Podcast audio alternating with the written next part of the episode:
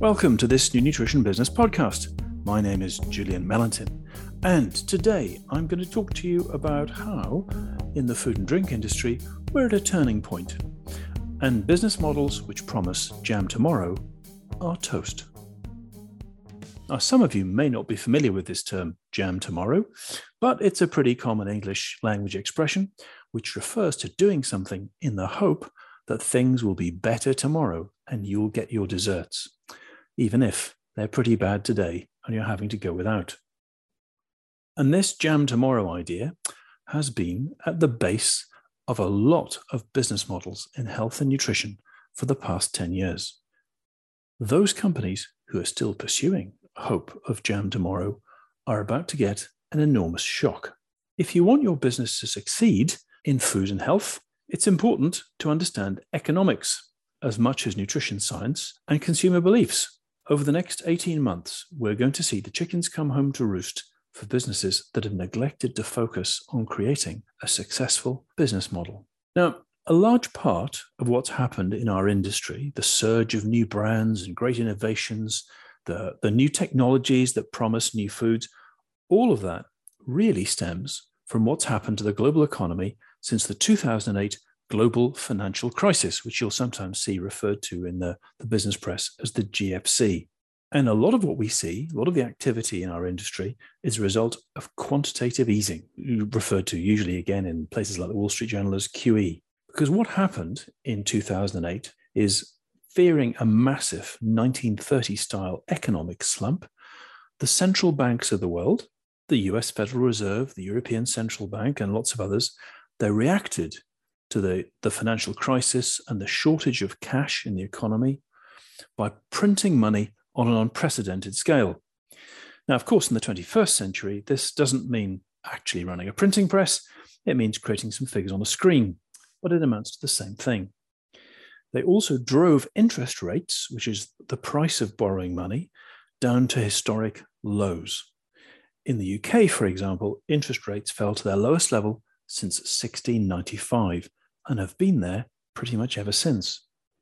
While Sweden became the first country to have a negative interest rate, meaning that if you borrow money from a bank, they pay you, not the other way around.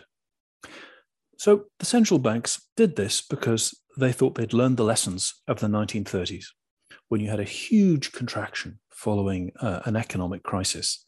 So they were trying to prevent that by making sure there's plenty of money washing through the system. And in fairness to the central banks, they've actually been quite successful. The financial system did not implode. Banks got refinanced. The economy continued. And to everyone's surprise, inflation did not pick up. And for those of you who are familiar with, with economics and um, the 1930s or the 1920s, you will know that pumping lots of money into the, the economy is historically associated with causing inflation. That didn't happen this time round. So we've had a period where the cost of money has been artificially suppressed. And that, and the absence of inflation, has left politicians and central banks with a view you can continue like this, printing money, possibly indefinitely, without any inflationary impact. Now, if you think the money printing that's happened in the past 10 years, called QE, was big, Wait until you see what happened when coronavirus came along. Central banks ran the printing presses again to provide the money to pay for lockdowns, personal protective equipment, vaccines, and so on and so forth. Between the beginning of 2020 and now, January 2022, the US Federal Reserve printed more money than it had done in the whole of the previous 10 years. And what happened to this money? It didn't go to average people. It was available for banks and financial institutions to borrow and use to fund their own investment activity. And that was exactly what the central banks wanted to happen. So, if you want to understand why this has, has led to some kind of bubble, there's a pretty good place to go, which is the Bank of England website, where they explain that their objective was to get people to use this cash to buy assets and to keep the economy moving along. House prices have surged in most countries. In some countries, ridiculously so. New Zealand, for example, now has some of the most disconnected and preposterous house prices in the entire world that bear no relationship whatsoever to people's incomes. Stock markets were inflated. The US stock market stands at a higher value than it's ever had. And you'll find plenty of people willing to justify all of this and explain to you that this is all for very good reasons. The problem, of course, is that it isn't. And the environment in which we operate has changed. Now, for the financial community, finding themselves with easy access to giant amounts of very cheap money, they had to get a return on their investment. And they were running out of things to invest in. They'd bought all the property, they'd bought all the houses, they'd bought all the office buildings, they'd bought all the shares, they've bought all the bonds, they've bought all the Bitcoin. So, from about 2010, investors began to embrace food and beverage startups with enthusiasm, especially any that promised to deliver disruptive innovation. Talk about anything to do with plant based, changing the food supply, reinventing the food system, or claim to have some kind of unique technology or create a new category, and you got money hosed at you. So, in the food industry, and particularly in food, nutrition, and health, we've had a decade in which everyone and anyone could launch a startup and easily raise capital. But now in 2022, inflation is at a 30 year high. And central banks are reluctantly realizing it's time to turn off the printing presses and time to start raising interest rates. Now, if you believe the media reports, this inflation is transitory and COVID related. And indeed, there is some component of it, which is because of COVID. But there are many other factors behind it, much bigger drivers. One of them, for example, is the failed energy policies of governments in the United States and Europe and Canada. Energy is needed for every aspect of our economy. Energy cost is pivotal, for example, in producing fertilizer for agriculture. And because the price of energy has surged, what you'll see is fertilizer prices have rocketed over the past 12 months. And that in turn will have a huge impact on input costs for the food industry. High inflation supported by these high energy costs, reduces the disposable income that consumers have available to buy groceries. And high interest rates eat into what they have to spend. It's quite possible we may find ourselves in a similar inflationary situation to the 1970s, where people are struggling to get their wages to go up, faced with higher costs on their mortgages and their loans, faced with higher food bills, and therefore reluctant to spend their money on anything that's new, exciting, and different because they're too busy trying to deal with the basics. What does all this mean? It means that all those business models based on the jam tomorrow narrative of disruption and creating new categories and focused on growing sales rather than achieving profit because the profits will come along later, what some people refer to laughably as the Amazon model, they're all going to be in big trouble as the era of cheap and easy money comes to an end. In the United States, for example, you'll already be familiar with Beyond Meat, the maker of plant based meat substitutes. It has rising financial trauma. Despite a billion dollars of money being invested in this company, which, by the way, has never made a profit since it started trading in 2016, it has been unable to produce products that have sufficient taste and texture to delight consumers. Its sales growth has been impressive, but has flattened off.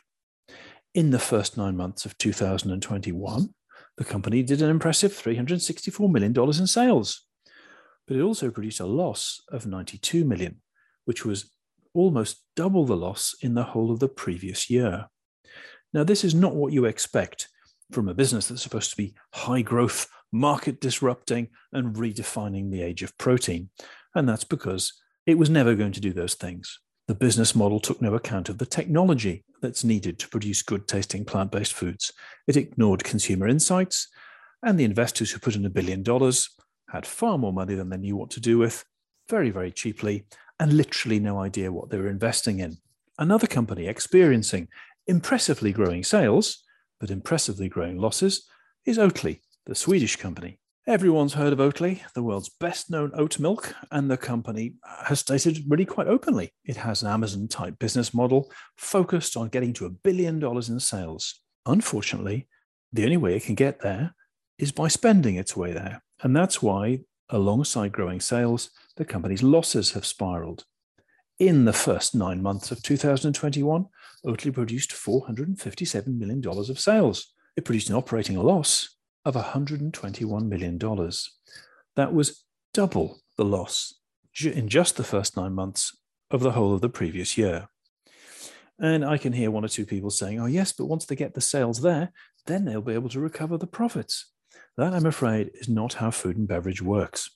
The market is highly competitive. There are many Me Too's. Supermarkets don't like it if you go around pushing up prices the whole time. The Beyond Meat and Oatly business models are two examples of giant businesses focused on the jam tomorrow strategy, which might have worked perfectly well in tech, but was never going to work in food and beverage.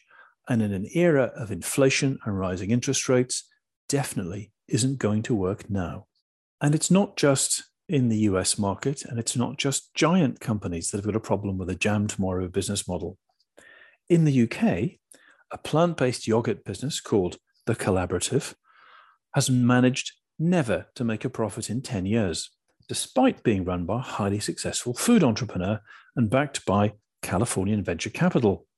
The brand, called The Collaborative, sells basically coconut yogurts and desserts. The guy behind it has a tremendous track record of success and yet, the products clearly don't deliver well enough on taste and texture to meet consumers' expectations. The collaborative sales have fallen short even of its own forecast. It said in a media interview in 2019 that it expected to reach total revenue of about $30 million in 2020 and increase that to 40 million in 2021. Its recently published financials reveal that in 2020 it actually got $20 million in sales. So that's about 30% below its target. And the financials also show that it doesn't seem to have made a profit in 11 years. The company's got no shortage of capital to drive its sales forward.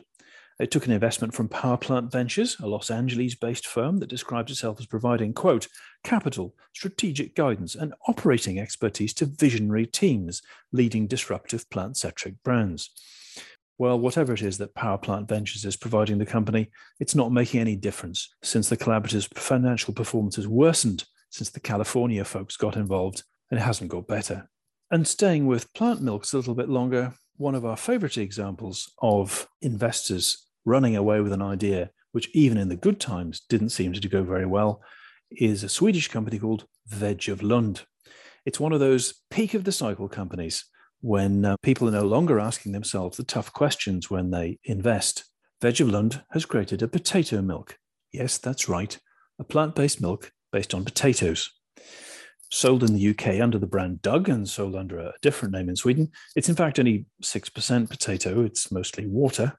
And the company's share prospectus talked about it achieving a sales target of about $30 million by 2023. Well, it looks like according to the financial figures available in Sweden, it's only got about $200,000. So they're nowhere near where they want to be. Not only that, the company's losses have increased.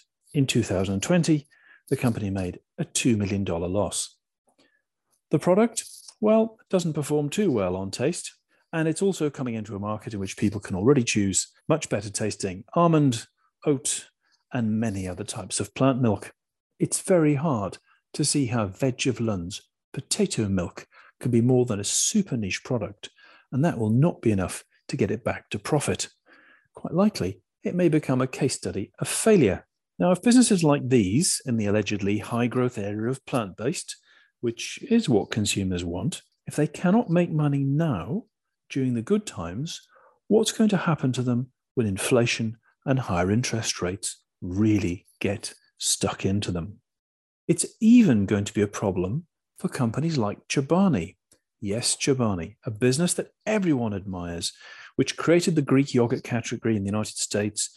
It's a business that's been all about innovation and sales growth. But we now learn from its recently available financials that it's neglected to focus on generating enough profit. Chobani has lost money every single year since 2016. So it makes a profit on its operations, but it doesn't make enough profit to cover the costs of all the money that it's borrowed to invest in factories and equipment. This is a bit shocking because this business has been going since 2007, so it's had plenty of time to turn things round. Financial analysts have pointed out quite rightly that if Chobani loses money now, at a time when interest rates are at a historic low, things are only going to get worse if interest rates rise as many expect. And if consumers start to think more carefully about what they spend money on, it doesn't matter how many fantastic, innovative products Chobani comes out with, more price sensitive people will be less likely to buy them. So, in summary, food and beverage markets, markets for anything to do with health and nutrition, are probably at a turning point. Jam tomorrow business models are toast. Established businesses, family owned ones, privately owned ones, even publicly quoted ones, but the important thing is if they have know how, if they have scale, if they've actually bothered to focus on doing that old fashioned thing of generating enough profit to pay the bills for the past 10 years, these are going to be the ones well placed to get through a period of inflation and higher interest rates. And you know, some of these businesses might actually be able to buy at knockdown prices all the companies who forgot that you're supposed to make profit and not just focus on sales the whole time. Billionaire investor Warren Buffett is claimed to have said that it is only when the tide goes out that you can see who has been swimming naked. Well, already we can see who it is that's going to be begging for a beach towel. Thank you all for listening to this podcast. I hope you found it enjoyable. You'll find lots more useful information if you go to our website, which is www.new-nutrition.com.